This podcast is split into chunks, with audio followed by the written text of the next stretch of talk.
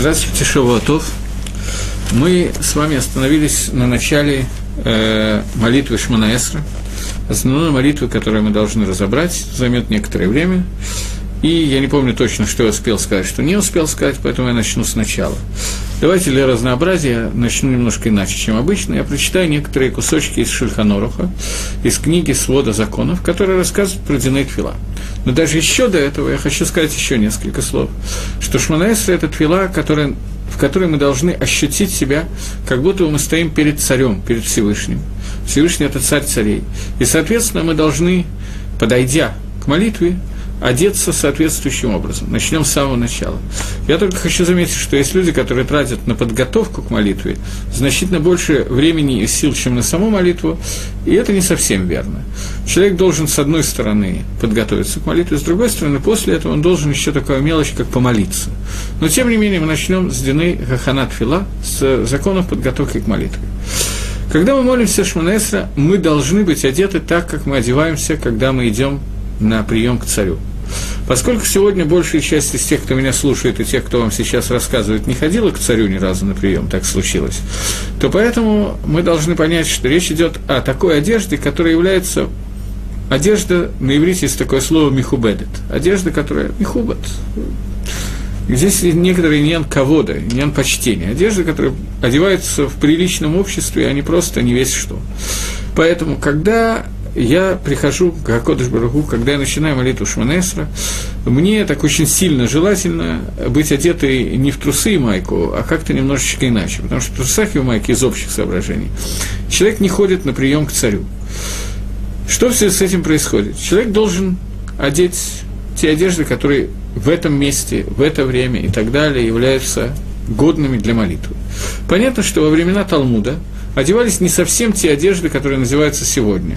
Если кто-то сегодня оденется для того, чтобы молиться Шманесра, такую римскую тогу, замотается, как мы видели когда-то в кино и так далее, то мне кажется, что это не будет самое правильное Гахона Латфила, самый правильный путь подготовки к молитву, это вполне годится для молитвы в сумасшедшем доме. Но когда молишься где-то в другом месте, в синагоге или дома, то лучше одеться немножечко иначе, несмотря на то, что из общих соображений вот такую одежду одевался Раби Акива, когда он молился.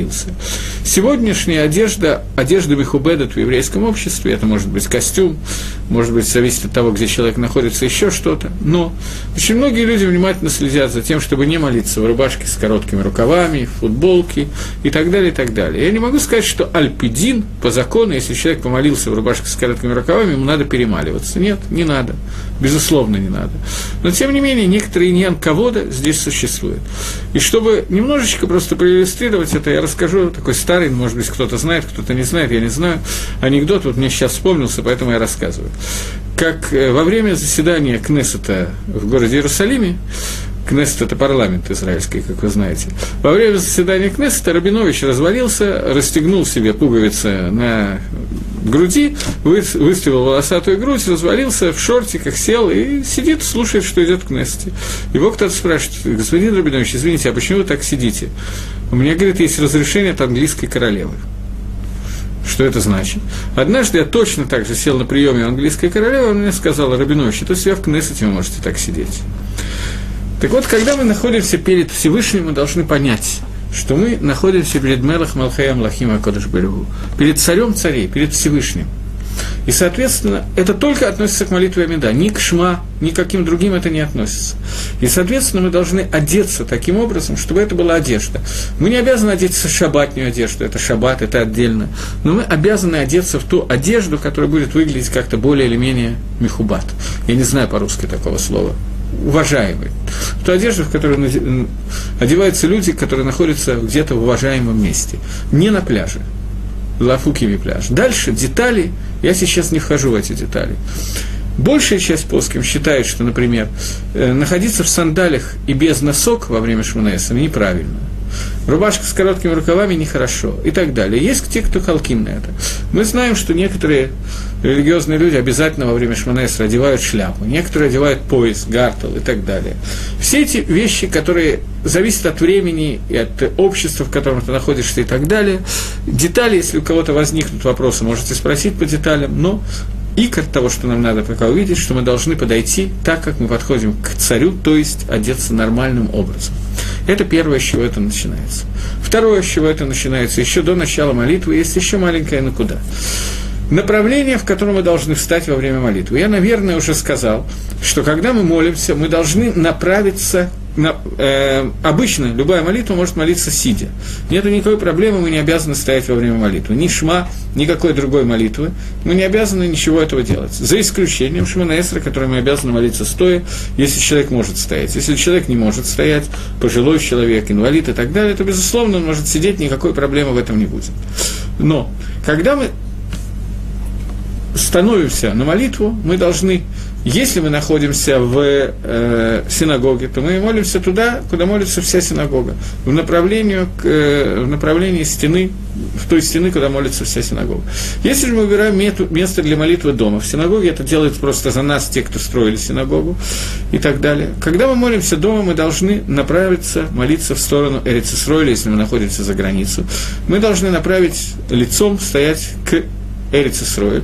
Соответственно, это выясняется, обычно это направление называется Мизрах, это обычно это не Мизрах. Человек, который молится на юге, Мизрах – это восток. Человек, который находится на севере, в России, то он обычно должен молиться почти строго на юг. Можно направить, выяснить это направление по карте, по компасу и выбрать направление, в которое он молится. Это не обязательно должно быть вот так вот точно до градуса выверенное направление. Если неудобно, ты стоишь, э, лицом должен молиться в угол, то так обычно не делают. Молится в одну из стен, которые более или менее по направлению к Иерусалиму и так далее.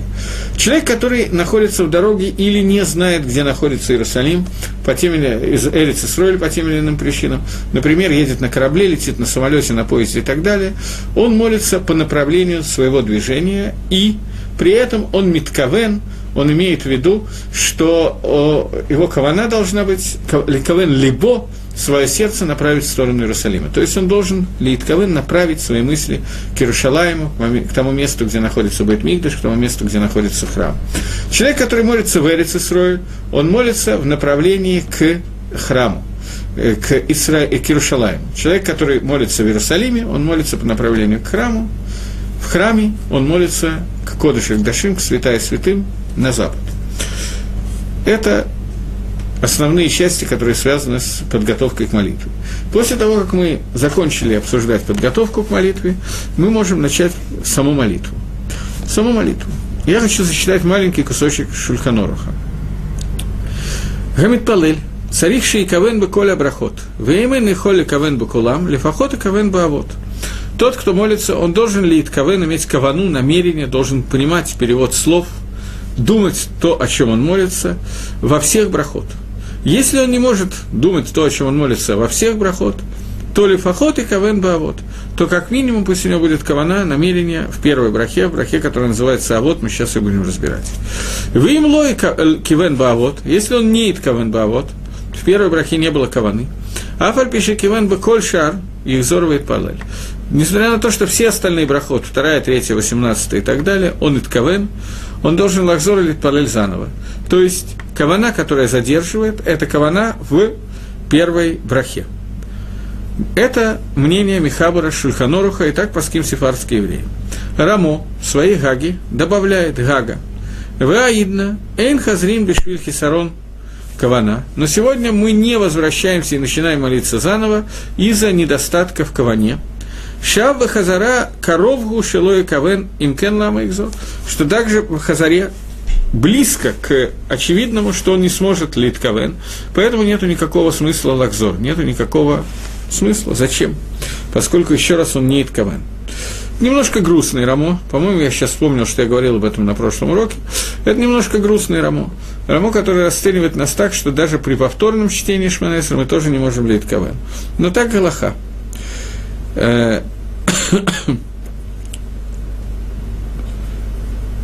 Нам надо следить, особенно во время первой брахи, вообще во всех брахот, но особенно во время первой брахи, чтобы мы не задумались ни о чем постороннем. То есть есть две вещи важные в Каване. Первое, чтобы мы знали, что мы молимся, о чем мы молимся.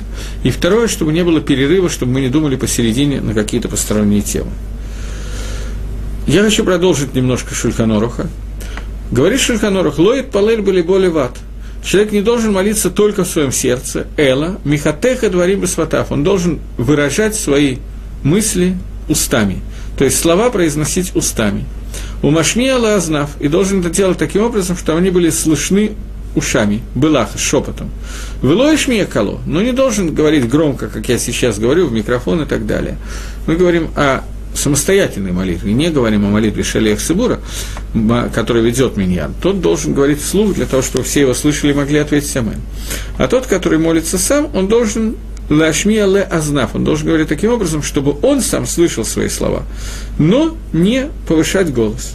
Вы им и вы им эйна и холли кавен, но если он, молясь про себя шепотом, не может ли кавен, у него нету каваны, белахаш шепотом, то мутарла агбия кало, то можно молиться вслух. Но Ганы милой, то, о чем мы сказали, Байнула Бенасмо, если он молится у себя дома. А Вальба Цибурна, если он молится в Миньяне, Асур, то это запрещено. Деаса или Митра Цибура, что он будет мешать Миньяне, то, Миньяну.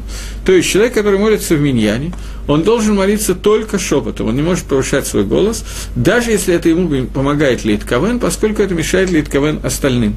Многие люди, большая часть, наверное, молятся наизусть, не заглядывая в Сидур. Сидур у них на всякий случай открыт или просто так открыт, очень у многих. Поэтому, когда они слышат чужие голоса, это может их сбить. Дальше. Гага добавляет Рамо. В им ашмия колоба вейто, кшемитпалел гдейшин медум имену бней вейто мута. Если он молится вслух у себя дома, специально молится вслух, не для того, чтобы помочь себе молиться, а для того, чтобы его домочадцы учились таким образом молиться, то это можно сделать. Изображение замерло то это можно сделать. То есть можно повышать э, голос для того, чтобы человек сам, э, не, не для того, чтобы улучшить для себя молитву, а для того, чтобы от него научились его дети, например, внуки, правнуки и так далее. Э, топ. Дальше Шульханорах пишет в Сифе Зайн еще одну вещь. Ехолит палель бахоль лашон. Человек может молиться на любом языке. Неважно, на каком языке он молится. Шерце, как хочет. Выганы милый бы цибур, а вальбы йохат лоет палеля в лашона кодыш. Но это только в миньяне. Когда он молится в одиночестве, то он должен молиться только Балашона Кодыш, только на иврите.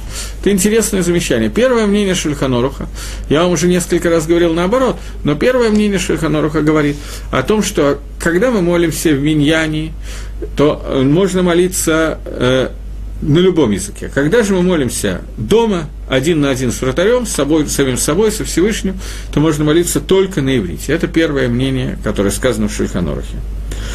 Э, меня спросили сейчас, можно ли молиться наизусть. Читать, наверное, надо. Нет, можно молиться наизусть.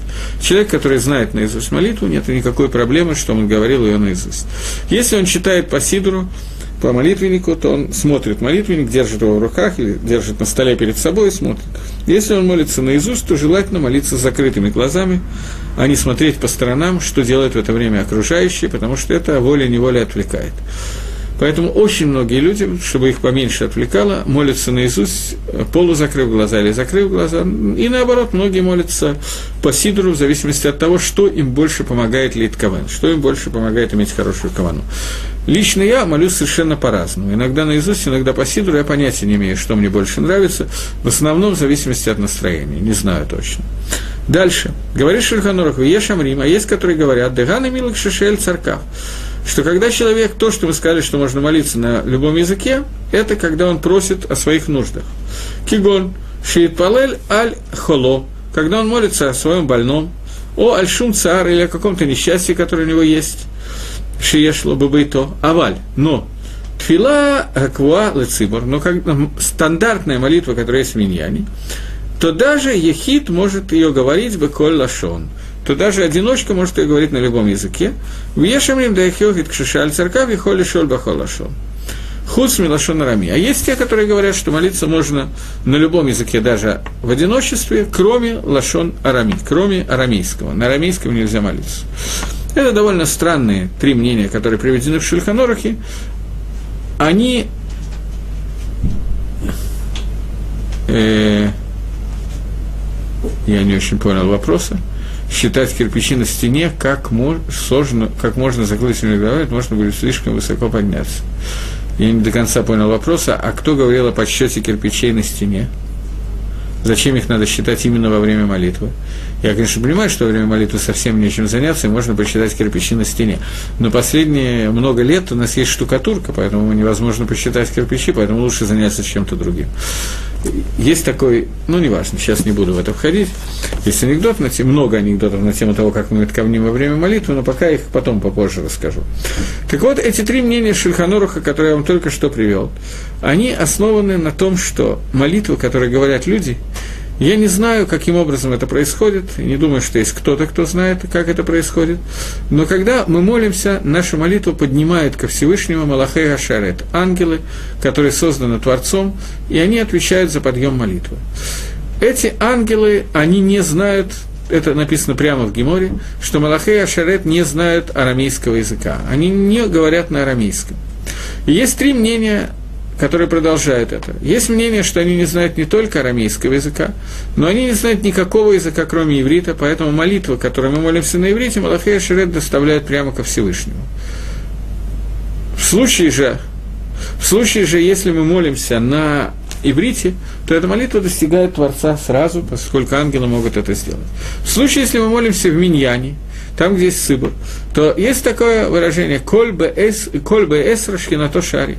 Всякое место, где находится 10 евреев, где находится миньян, там находится шахина, божественное присутствие. Поэтому там можно обращаться ко Всевышнему на любом языке, как мы уже с вами много раз говорили, Всевышний полиглот и знает все языки.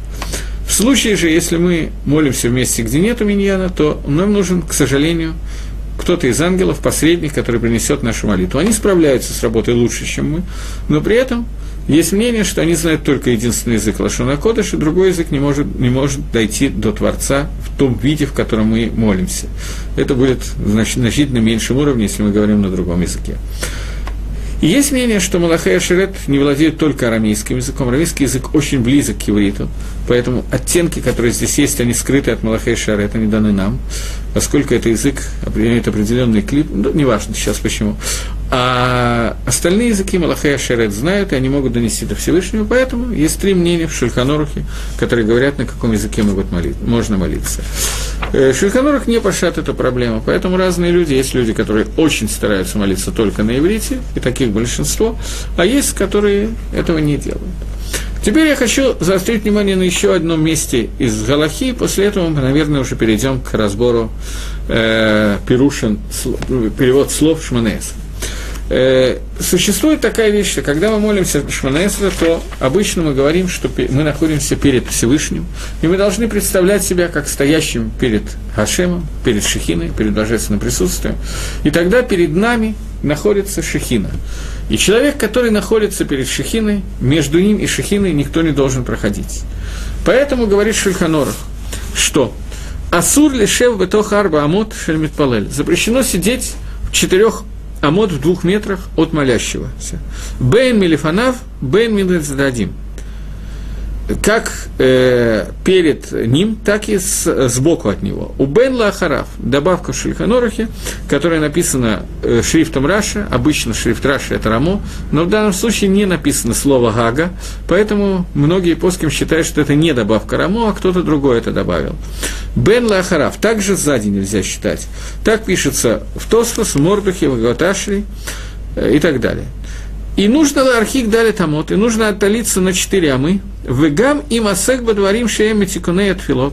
И даже если человек занимается чем-то, что приготавливает его к молитве, в Афилу Баперика из Макаман, неважно какими еще вещами, то он не должен леатрахек, кто он не должен отдаляться, он может продолжать молиться. То есть человек, который занимается подготовкой к филе, шма, э, еще какие-то вещи, он не должен отдаляться. В ешь матир асек Тора. Есть даже тот, кто разрешает, если человек занимался Торой, и вдруг сзади меня я занимался Торой, Геморы. Вдруг сзади меня кто-то начал молиться Шванес.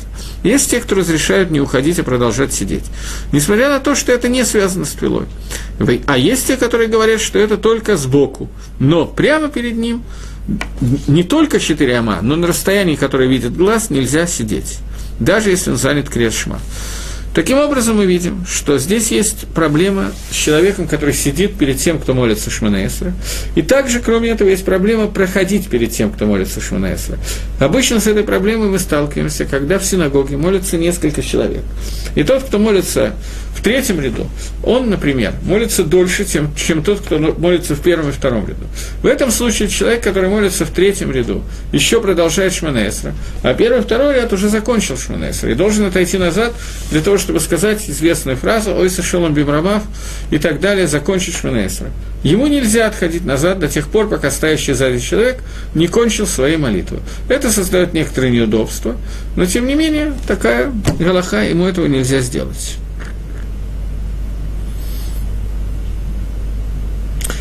Я зачитаю это место в Шульханорах, которое я вам рассказал. Асур лавор кенегедам палалим. Запрещено пройти перед молящимся. Тох дали там вот внутри четырех амаут. Выдавка и именно лифнейхам перед ними. Аваль быть сдадим мутар лавор валамот. Но в стороне от них, то можно и пройти, и стоять там. В этом проблему, проблемы нету. Это говорит Шульханорух, и Мишнабрура приводит несколько таамим этого вопроса, несколько причин этому. Прежде всего, Мишнабрур пишет, что Асур Лавор мипнейшим и вателька Анатолия Дейза, что тем самым ты мешаешь ему молиться, у человека лишается кавона. Поэтому даже если человек занят криатшма и чем-то другим, то тоже нельзя этого делать. То, перед ними. Вы сдадим шелефанейхам. Значит, я сказала, что перед ними нельзя, по сторонам можно – а теперь сдадим шелефанейха, вот так наискосок. Какой дин? Это наиболее часто встречающийся вопрос, говорит Мишна Брура. Сдадим шелефанейхам лемаген Авраам бесив котан мавки лифнейхам доме Илья раба шары. Это махлокис между Маген Авраам и Илья раба. Илья, э, Маген Авраам говорит, что это нельзя делать, то есть нельзя проходить вот здесь вот. Ча- чаще всего это случается сбоку и спереди, наискосок, понятно, о чем идет речь. Чаще всего это встречается, когда человек, который за мной уже кончил молиться Шманесра, а человек, который стоит сбоку от него, сзади меня, он еще молится Шманесра. Это мы входим в Махлоки с Маген Авраама и Илья можно или нет отойти в этот момент. Как делать, когда есть Махлоки с Илья Раба и Маген Авраама, их вейс – можно ли смог на разрешающих, можно опереться на них и отходить в это время. Например, если человек очень сильно опаздывает, а кто-то, кто стоит наискосок от него, хорошо зарядился так на Минхе или на Мареве, что кончит еще через часика-полтора, а ты в это время опаздываешь на работу, например, то можно ли смог на Илья Араба это сделать. Но в случае, если, как, например, во время той же Минхи или Шахриса, все равно идет Хазарат Шас, идет возвращение молитвы Шалех Цибура, и я стою и жду, когда кончится молитва Шалех Цибура, то в этом случае мне нельзя, Бапаштус, мне нельзя отходить. Опять же, если я хочу по какой-то причине это сделать, могу ли смог на Маген Авраама. Сидеть не очень можно, а вот э, отойти, не по Маген Авраама слегка, по Илья Урабу это можно сделать. Тов. Фактически то, что я сказал сейчас, написано чуть дальше в Шульханорке, давайте я зачитаю. Я решил, что сегодня на занятии все-таки Гезман пришло время нам не только заниматься э, вопросами, связанными с Верушим Тфила, мы, конечно, к ним вернемся, к объяснению молитвы, но и также немножко надо уделить внимание также Галахе, законам о том, как молиться, потому что не знать законов Шманаэсрах тоже неправильно. Им ешлим тфилато, если человек закончил свою тфилу, закончил свою молитву, Вая Адам Ахер Митпалеля Хараф, есть какой-то человек другой, который молится за ним, то Асур Левсо Гимел Псиот, запрещено отойти на три шага, от Шейгмор Миша Хараф, до тех пор, пока не закончит молитву тот, кто стоит за ним.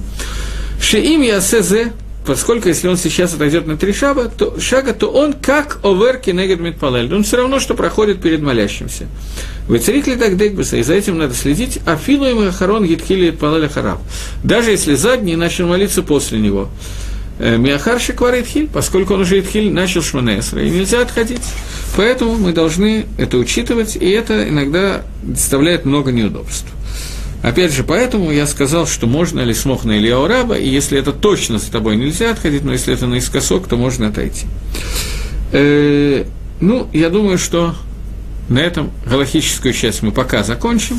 Может быть, я к ней еще буду возвращаться, чтобы немножечко разрешать обстановку не только объяснения молитвы. Галахой тоже надо каким-то образом заниматься.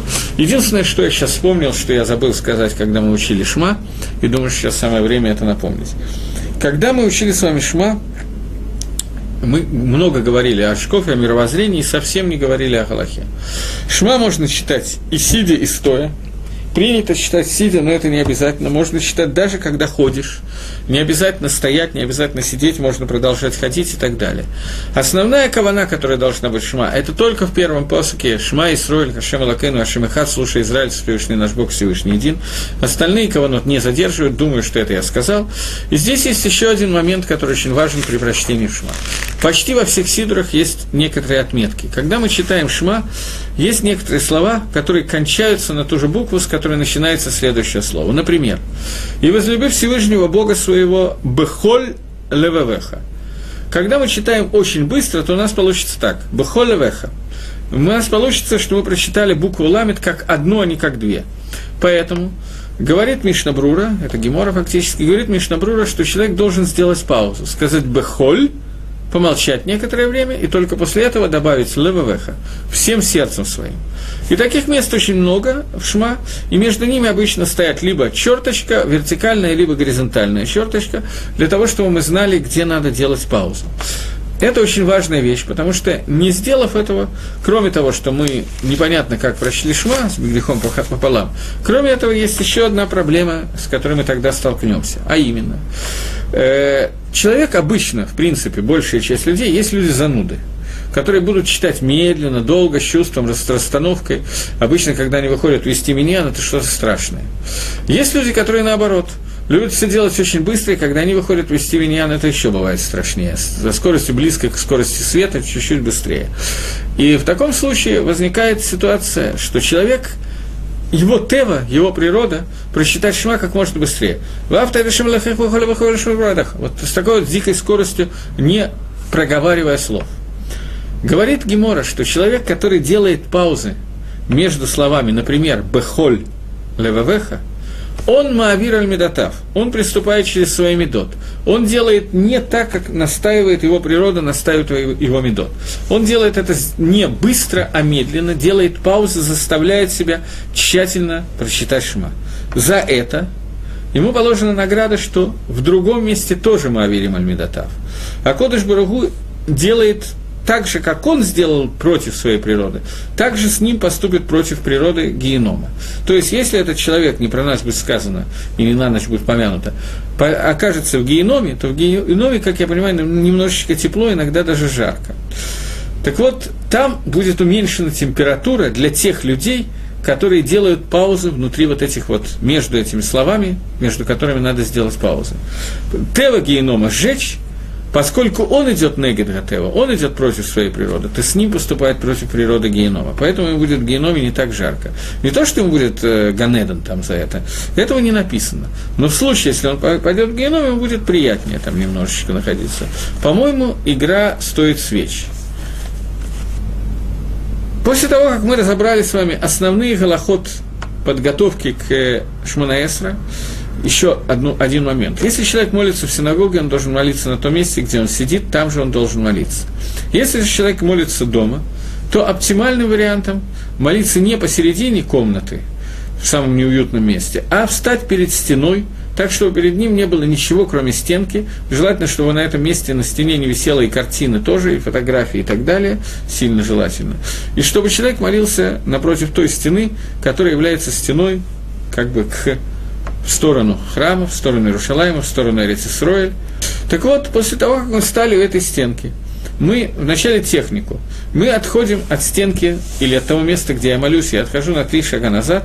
После этого делаю три шага вперед, начиная с правой ноги, ставлю ноги вместе, как солдат по стойке смирно примерно. Э, так вот, после этого человек делает три шага в сторону стенки, подходит к стенке, желательно таким образом, чтобы при поклонах он не бился головой об стенку. То есть надо стать на некотором расстоянии от стены. Особенно это важно, если молишься в тфилин. так вот, после этого человек делает три шага в сторону стены. И когда он подходит к стенке, то он кланяется, человек сгибает в коленях две ноги, после этого накибается и говорит «барух», «ата», со словом «ата» он выпрямляется, выпрямляется, он становится в нормальное вертикальное положение к тому моменту, когда ему надо произнести третье слово. Оп, секунду, это называется склероз, вернемся немножко назад. Когда человек сделал три шага и подошел к стенке, он в это время говорит фразу «Гашем сватай тифтах фи гид Всевышний – а, открой мои уста и они скажут, мой род скажет тебе Гилу, скажет прославление тебе. Э, это цитата из Гили, из псалмов Давида. Когда мы обращаемся к Всевышнему с молитвой, мы должны отдать себе отчет, что даже о том, чтобы мы хорошо помолились, мы тоже должны вначале помолиться. Попросить Всевышнего, чтобы он нам мог, помог, помог нам хорошо помолиться. Даже здесь нам нужна света дышмая. На самом деле немножко грустно, но тем не менее она бывает. Э, в молитве, которой мы, мы молились, Твила Зака, э, Твила Зака – это молитва, которая читается накануне Юм Кипра, после Минхи, после Саудат Мавсекет мы обычно читаем Тфила Зака. Маленькая, ну, как не очень маленькая, молитва, которая читается перед самым Йом Кипуром, перед Коль Нидрой. Молитва, которая включает в себя всякие просьбы, которыми обращаемся ко Всевышнему. Некоторые считают, что это молитва, которая является ведуем, основным ведуем, который молится перед Йом Кипором. В Тфиле Заке мы говорим о том, что Каген, священник, который служит в храме, если его одежды, бигдейка и гуна, испачканы – перепачканы таким образом, что они грязные, не белые, перестали быть белыми, то его аводотоп сула, он не может молиться в тех одеждах, которые не будут белыми. Бигдей кагуна, который не в салу, а Бигдей кагуна, которые испорчены, это не авойда. Мы сегодня лишены возможности приносить карбонот. Ишаэл Анови сказал нам, процитировал нам слова Творца. «У нишалма парим сватейну» будем платить за наши жертвоприношения нашими устами. Наши уста – это бигдей кигуна, это одежда священников. Говорится в молитве Твилазака, которую мы молимся перед Йом Кипором, что одежда священников, которые испачканы, их вода не годится, их вода не принимается.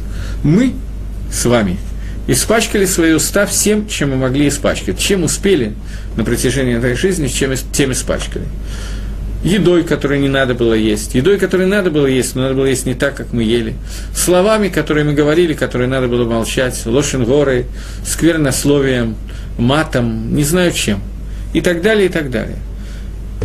Уста наши – это бегдеки юна, которые псулим. Бепаштус, на простом понимании, нам бы хорошо молчать, а не молиться. Многие так и делают. Не уверен, что по этой причине, но многие так и делают, ни разу не молятся, все в порядке. Но тем не менее, мы приходим ко Всевышнему с тфилой и начинаем с того, что Акодыш Барагу мы не умеем сами раскрыть рот. А если мы сами раскроем рот, то лучше бы, чтобы мы не раскрывали. Поэтому мы говорим, Акодыш Барагу, Гашем, сфатайте в таху ви гитхилатех. Растой, э, раскрой мои уста, и пусть они скажут тебе хвалу. Мы просим Всевышнего помочь нам в этом. После этого мы начинаем молитву перед Всевышним. Вначале несколько слов о технике молитвы, только потом пере, э, начинаем разбирать ее более подробно.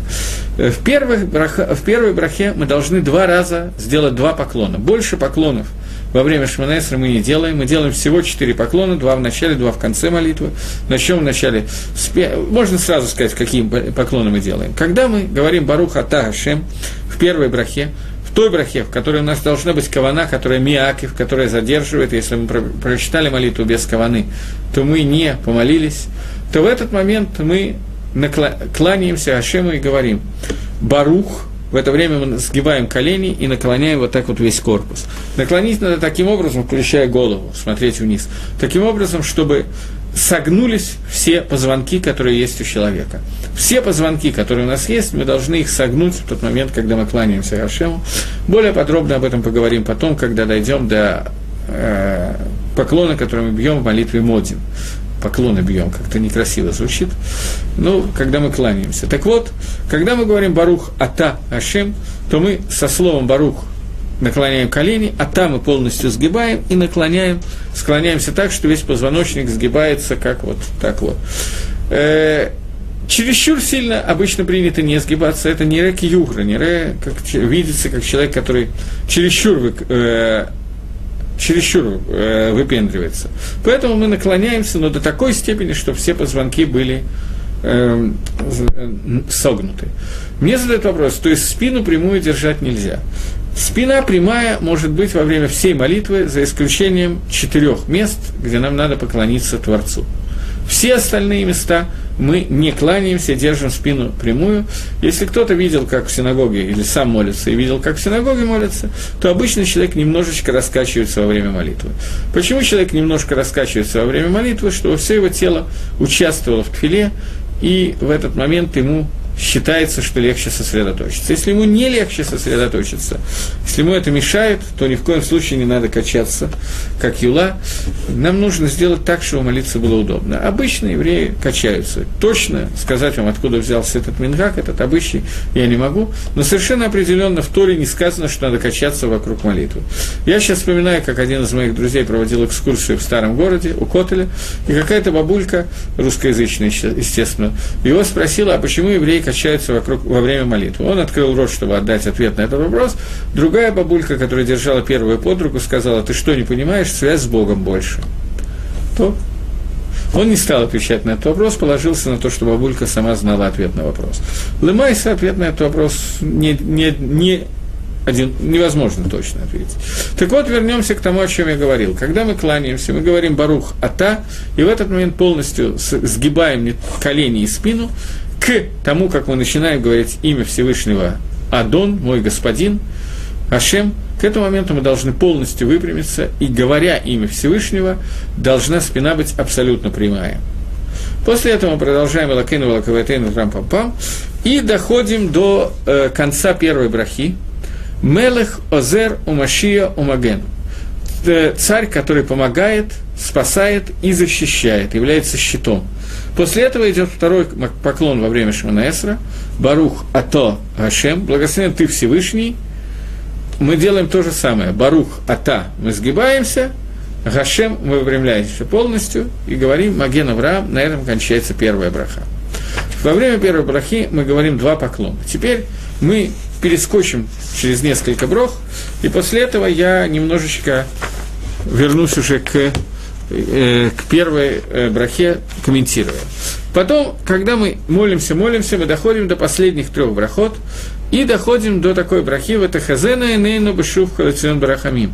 И, буду, и увидят глаза наши возвращение в твое в Цион, в Цион, то есть Шехину, который будет пребывать в Ционе, божественное присутствие, храм и так далее.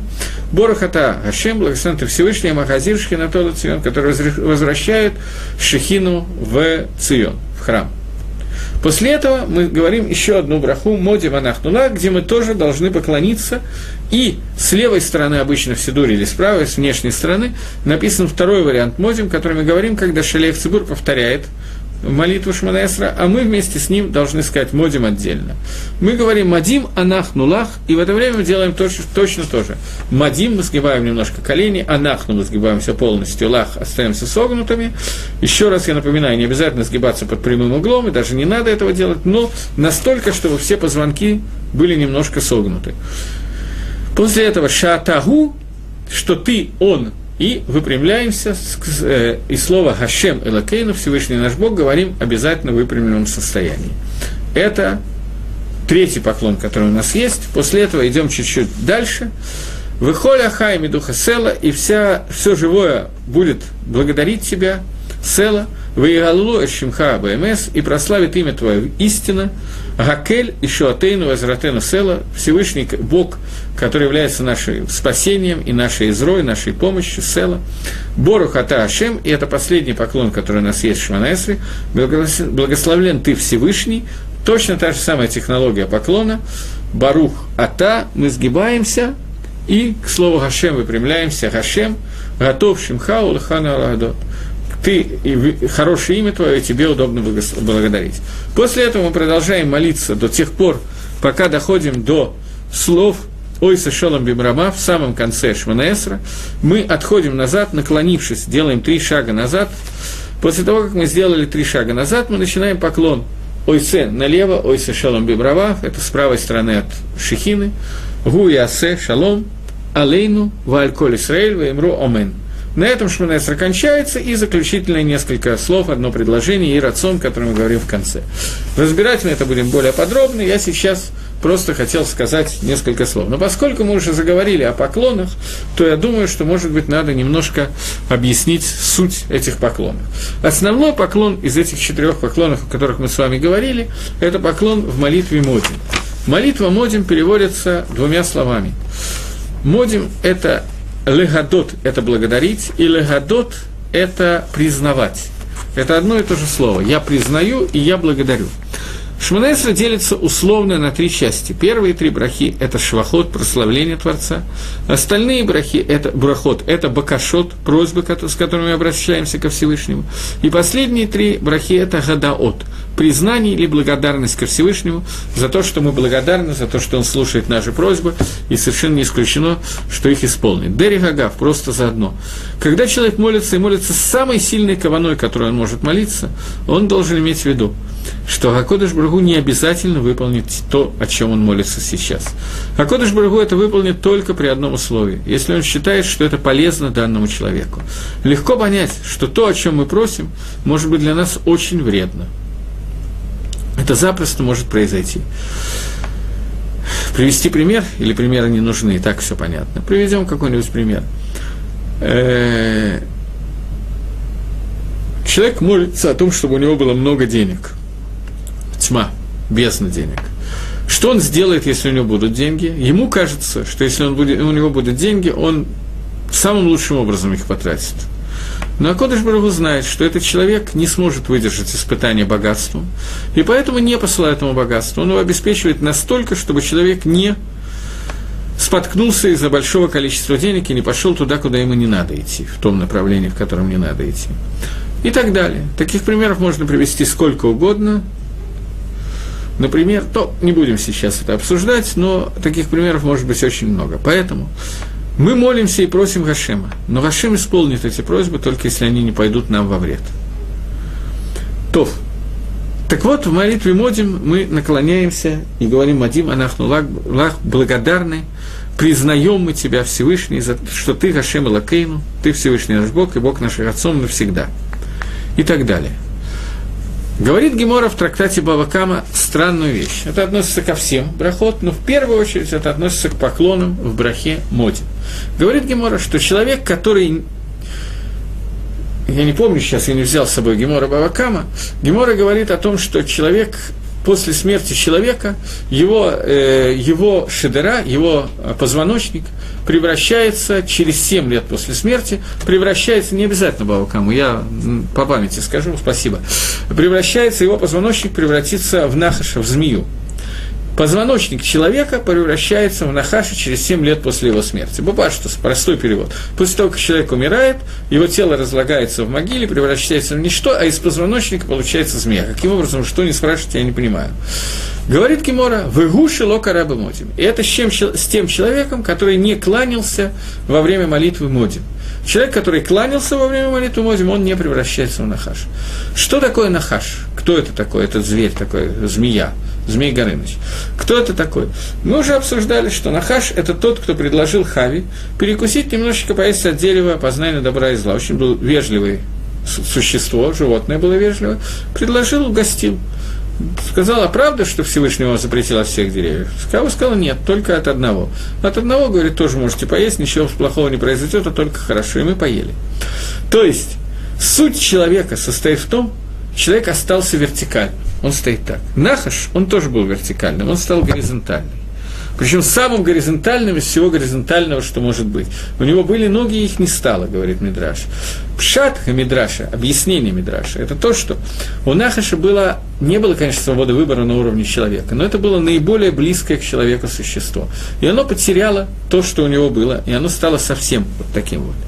Человек, который находится вертикально, он устремлен, как стрела, в сторону вверх, в сторону Всевышнего. И от человека требуется, чтобы он признал над собой Творца, чтобы он понял, осознал это, признал это, сообщил об этом, благодарил Всевышнего и сгибался перед ним и сказал «Мадим Анах, но я признаю, что ты являешься мой, моим Творцом, и ты меня создал» и так далее. В этот момент, когда человек это делает, он маде, он согласен с существованием Творца и с тем, что Творец управляет миром. И тогда его браха – приобретает совершенно другой оттенок. Все брахот, которые он говорит. Браха приобретает оттенок, что Барух Ата Гашем, благословен ты Всевышний, в этот момент я выпрямляюсь. С помощью брахи, браха, суть брахи, это необычная тфила. Браха – это притягивание снизу Гашпаи влияние, которое дает Всевышний на определенную часть жизни, на определенную цель и так далее. Каждая браха, которую мы говорим в мы притягиваем к себе, просим Гашема послать, и тем самым притягиваем к себе в этот мир какую-то частицу влияния Творца на этот мир. Это суть брахи. Так пишет книга Нефиш Гахаим втором, э, втором шар. И вот, когда человек говорит «барухата» изгибается, он признает, что любое влияние, которое идет от этого, в этот мир, любое управление миром, в том числе мною, управляет Творец. Поэтому человек, который этого не признает, он делает Маасе Нахаш – Маасе змея, который сказал, что Всевышний сам ел от этого дерева и создавал, и создавал мир. Если вы будете есть от этого дерева, вы тоже будете создавать мир. И Адам и Хава ели от дерева и создали мир, а Зохан Вей такой мир. То есть, вроде как это замысел Всевышнего, но изначально замысел был немножко другой. И мы делаем тшуву, и мы пытаемся исправить то, что мы делаем регулярно и систематически. Нахаш, он лишен свободы выбора, он превращен в супергоризонтальное существо, он не может больше сгибаться, он уже согнут. Все. Мы же, мы должны из вертикального положения приходить к тому, что Мадима Нахнулаха Хашем, мы благодарим Тебя, Всевышний. Человек, которого этого нету, не сделал этого, он, говорит Гемора, превращается в Нахаша. Он вместо вертикального создания становится горизонтальным. За это время появился вопрос. Вопрос, когда я читаю э, в метро Амиду, я не сгибаю колени, делаю только поклон головы. Это нормально? Э, Сгибание коленей, как я только что сказал, не Дина до. Это важно, так принято делать. Чуть-чуть согнуть колени в метро тоже можно. В метро обычно все сгибают колени, даже когда не хотят. Э, их просто немножко толкает. Я не, не очень, я давно не молился в таких условиях, в метро я не молился ни разу. Но э, главное здесь не сгиб колен, а сгиб позвоночника.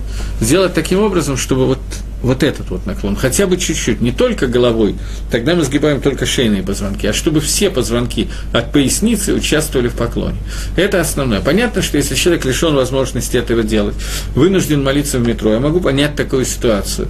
Когда человек едет на работу, до работы он помолиться не может, потому что еще темно, еще не наступило время молитвы. После того, как он приезжает на работу, он не может помолиться, потому что там технически нет этих условий.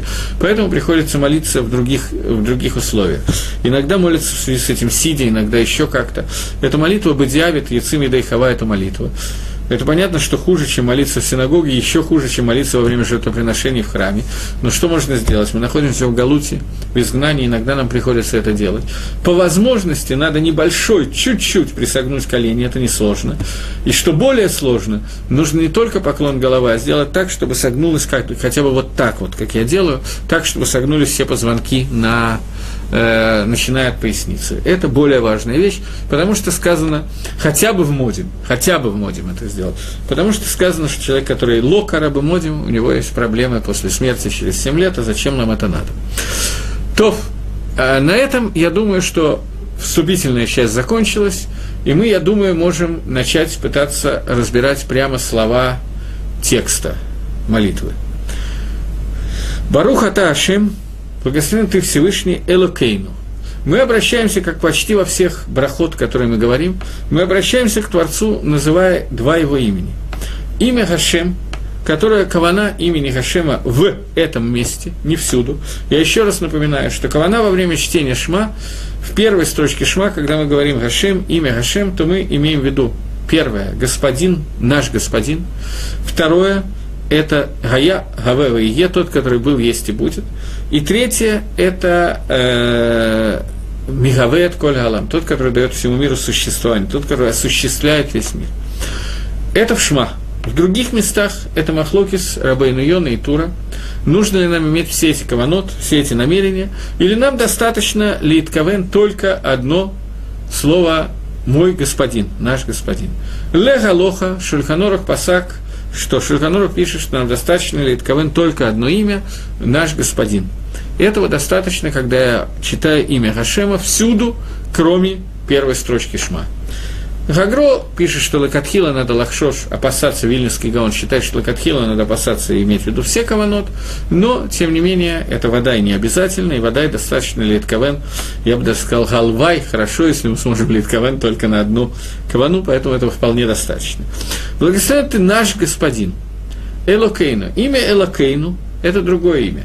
Оно включает, если первое имя включало в себя атрибут Рахами Всевышнего, проявление атрибута Рахами Всевышнего, милосердия Творца, то имя Лаким включает в себя атрибут суда. Но кроме атрибута суда, это имя включает в себя атрибут воздействия, которым Всевышний воздействует на этот мир, через законы природы и через такую вещь, которая называется Гашгаха Протит. Что такое Гашгаха Протит? Частное влияние. Мы знаем, что одним из махлокисов, споров, если можно назвать это словом спор, веков будет лучше, чем махлокис звучать, один из ключевых спорных моментов между греками во время событий Хануки и евреями было то, что греческая философия, некоторая часть греческой философии, я сейчас не помню, кто это был, Платон или Аристотель, у них тоже был махлокис на эту тему, являлось то, что они, греки, признавали, что Акодыш Баруху Всевышний Благословен был, создал весь мир. Но они говорили, что Всевышний заключил в этот мир в законы природы и больше не вмешивается в то, что происходит в мире. Дальше мир действует по тем законам, которые создал Всевышний, будь это законы я не знаю чего, философии, будь это законы физики, что есть сила тяжести и так далее, и так далее. Все эти законы созданы Всевышним в 7 дней творения, и дальше Всевышний никак не влияет на этот мир. Это одна из ключевых вещей, с которой спорили греки с Торой. Мы утверждаем, что это не так. И имя Элокейну – это имя, которое… Вы видите, что я читаю все, все время неправильно, я не хочу произносить имена Творца, поэтому смотрите, как их правильно читать, это вы сами справитесь с этим. Если кто-то не знает, то скажите, мне придется прочитать одну браху полностью правильно. Так вот, когда мы говорим об имени Элокейну, то в этот момент мы имеем в виду наш, не, то, не просто Элоким, а Элокейну, наш Гашем, наш Бог. Обычно на русском это приводится словом «Бог». Речь идет о Гашгахе Протит. Мы говорим о том, что Творец продолжает влиять на этот мир. Более того, он влияет не на мир вообще, а на каждый элемент этого мира в частности, на каждый электрон этого мира, на каждый протон, на каждого человека и так далее, и так далее, происходит частное влияние Творца. Когда мы говорим Ата Хашем Барух Ата Хашем Элокейну, то мы благословляем Всевышнего, который частным влиянием влияет на каждого и каждого из народа Израиля. Дальше мы переходим для того, чтобы использовать те блаты, которые у нас есть в отношениях между нами и Творцом, вспоминаем скутовод, заслуги наших отцов. И как мы сказали, что первая браха, которая так и называется брахат авод, браха авод, это браха, которую мы должны лит кавен. Поэтому я постараюсь в ней не давать слишком много лишнего, дать минимальную кавану, которую мы должны иметь, поскольку в ней не надо слишком ли арбот бы кавана, чересчур много каванот не надо иметь, чтобы главное мы не забыли. Велекей аватейну и Всевышний наших отцов, тот Творец, который открылся нашим отцам, и наши отцы передали нам знания о Творце, поскольку все знание, которое у нас есть о Кодыш Барагу, передано нам, начиная от Адама Решона, через Ноха, через Авраама и так далее, и так далее. Особое раскрытие этого знания произошло через Авраама, Ицхака и Якова, и следующий шлаф раскрытия через Маширабейну горы. Поэтому сейчас мы молимся Всевышнему, упоминая заслуги отцов, то, как они передали нам свое восприятие Творца, и это восприятие, которое будет с нами, Боизра Дашем, до остатка наших дней. Элекей Авусейну, Всевышний наших отцов, тот, который Багашгаха протит частным влиянием управлял всей жизнью наших отцов и сделал так, что из них произошли баним, дети. Элокей Авраам. Мы знаем, что для Авраама Всевышний был раскрыт Бамида, то, что мы сейчас назовем качеством, я не знаю, какое слово лучше подходит к слову Меда, Всевышний Меда Авраама была Медат Хесед. Суть Авраама состояла в его желании беспрерывно творить Хесед, беспрерывно творить добро. И он воспринимал Гакодыш Баругу как Всевышнего со всеми медот, которые есть, которые воздействуют на мир и дают миру возможность, в частности, самому Аврааму, возможность делать хесед в мире. Поэтому Авраам, он с самого начала, когда Гашем сказал Аврааму «Лех лехами арцеха» и так далее, «Выйди из своей земли», то Авраам сказано, что вышел Авраам и Сара, и души, которые они сделали в Харане. Вся жизнь Авраама состояла в том, что они э, Авраам обучал Торе мужчин, а Сара женщин. Они делали много-много людей, которых приближали к Торе, те души, которые они направляли к Творцу. Авраам ассоциируется у нас так рисуют дети в школе обычно, когда их учат про Авраама. Есть такое понятие Эшель Авраам, дом, который был у Авраама в Бершеве. Рисует шатер, который был открыт на четыре стороны. Большой шатер с четырьмя дверями. Север, юг, запад, восток. Авраам построил этот шатер на пересечении дорог, там, где шли караваны. В Бершеве, в пустыне, из Египта в Вавилон. Месопотамию, туда и обратно. Это единственное фактически место, которое в то время было более или менее цивилизованно населено. Цивилизация в основном выражалась в виде бедуинов, которые ходили караванами верблюдов и так далее. Но, тем не менее, это было цивилизованное место. И Авраам построил там свой, свой шатер для того, чтобы была возможность угостить людей, которые идут по пустыне, водой, едой и так далее. После того, как люди э, кушали, пили, они благодарили Авраама, и Авраам говорил, что нет, вместо того, чтобы благодарить меня, давай вместе поблагодарим Всевышнего. Авраам воспринимал Творца, видел основной атрибут для себя в Творце, это атрибут, который дает Аврааму такое влияние, через которое Авраам может влиять на мир с помощью Медат Хесед, то есть оказывать добро другому человеку. Это был икор Авраама, это была его суть. Поэтому, если мы посмотрим, то все испытания Авраама, они прошли тоже Негет Медат Хесед. Аврааму, например, надо было зарезать своего сына Ицхака, принести его в жертву. На Равайо.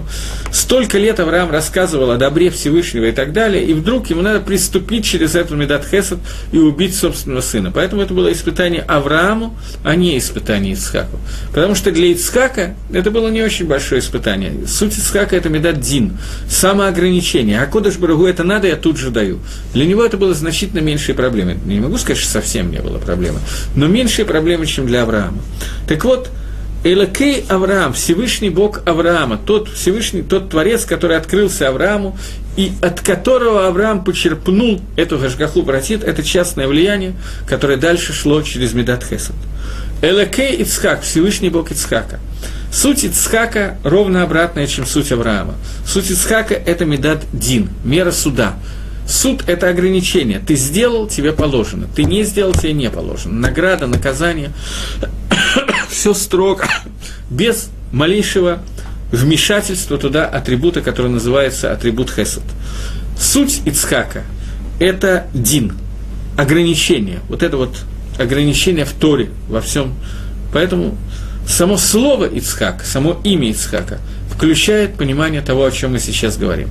Он будет смеяться, цхок, Ицхак – это тот, кто смеется над Аламазе. Аламазе – этот мир. Он находится вне Ицхака. Ицхак как бы вне его. Поэтому про Ицхака сказано, что в конце своих дней он ослеп. Есть разные объяснения, почему. Но суть то, что этот мир для него стал невидимым. Он не смотрел на него, он смотрел другие вещи. Это суть Ицхака. И мы говорим про ту Гашгаху, которую Ицхак раскрыл Ашгоху против Всевышнего, влияние, частное влияние Всевышнего в этом мире через вот этот вот атрибут, атрибут бесконечного суда. Иаков, Элакей Иаков, Всевышний Бог Иакова. Иаков – это человек, который совместил эти две медот и сделал между ними гармонию. Меда Иакова – это меда Трахами. Но мы вернемся к ней чуть-чуть позже, поскольку нет смысла никакого за полминуты все это рассказывать. Таким образом, мы не сильно продвинулись в первой брахе Шманаэсра, но зато успели обсудить некоторые законы. Всего доброго.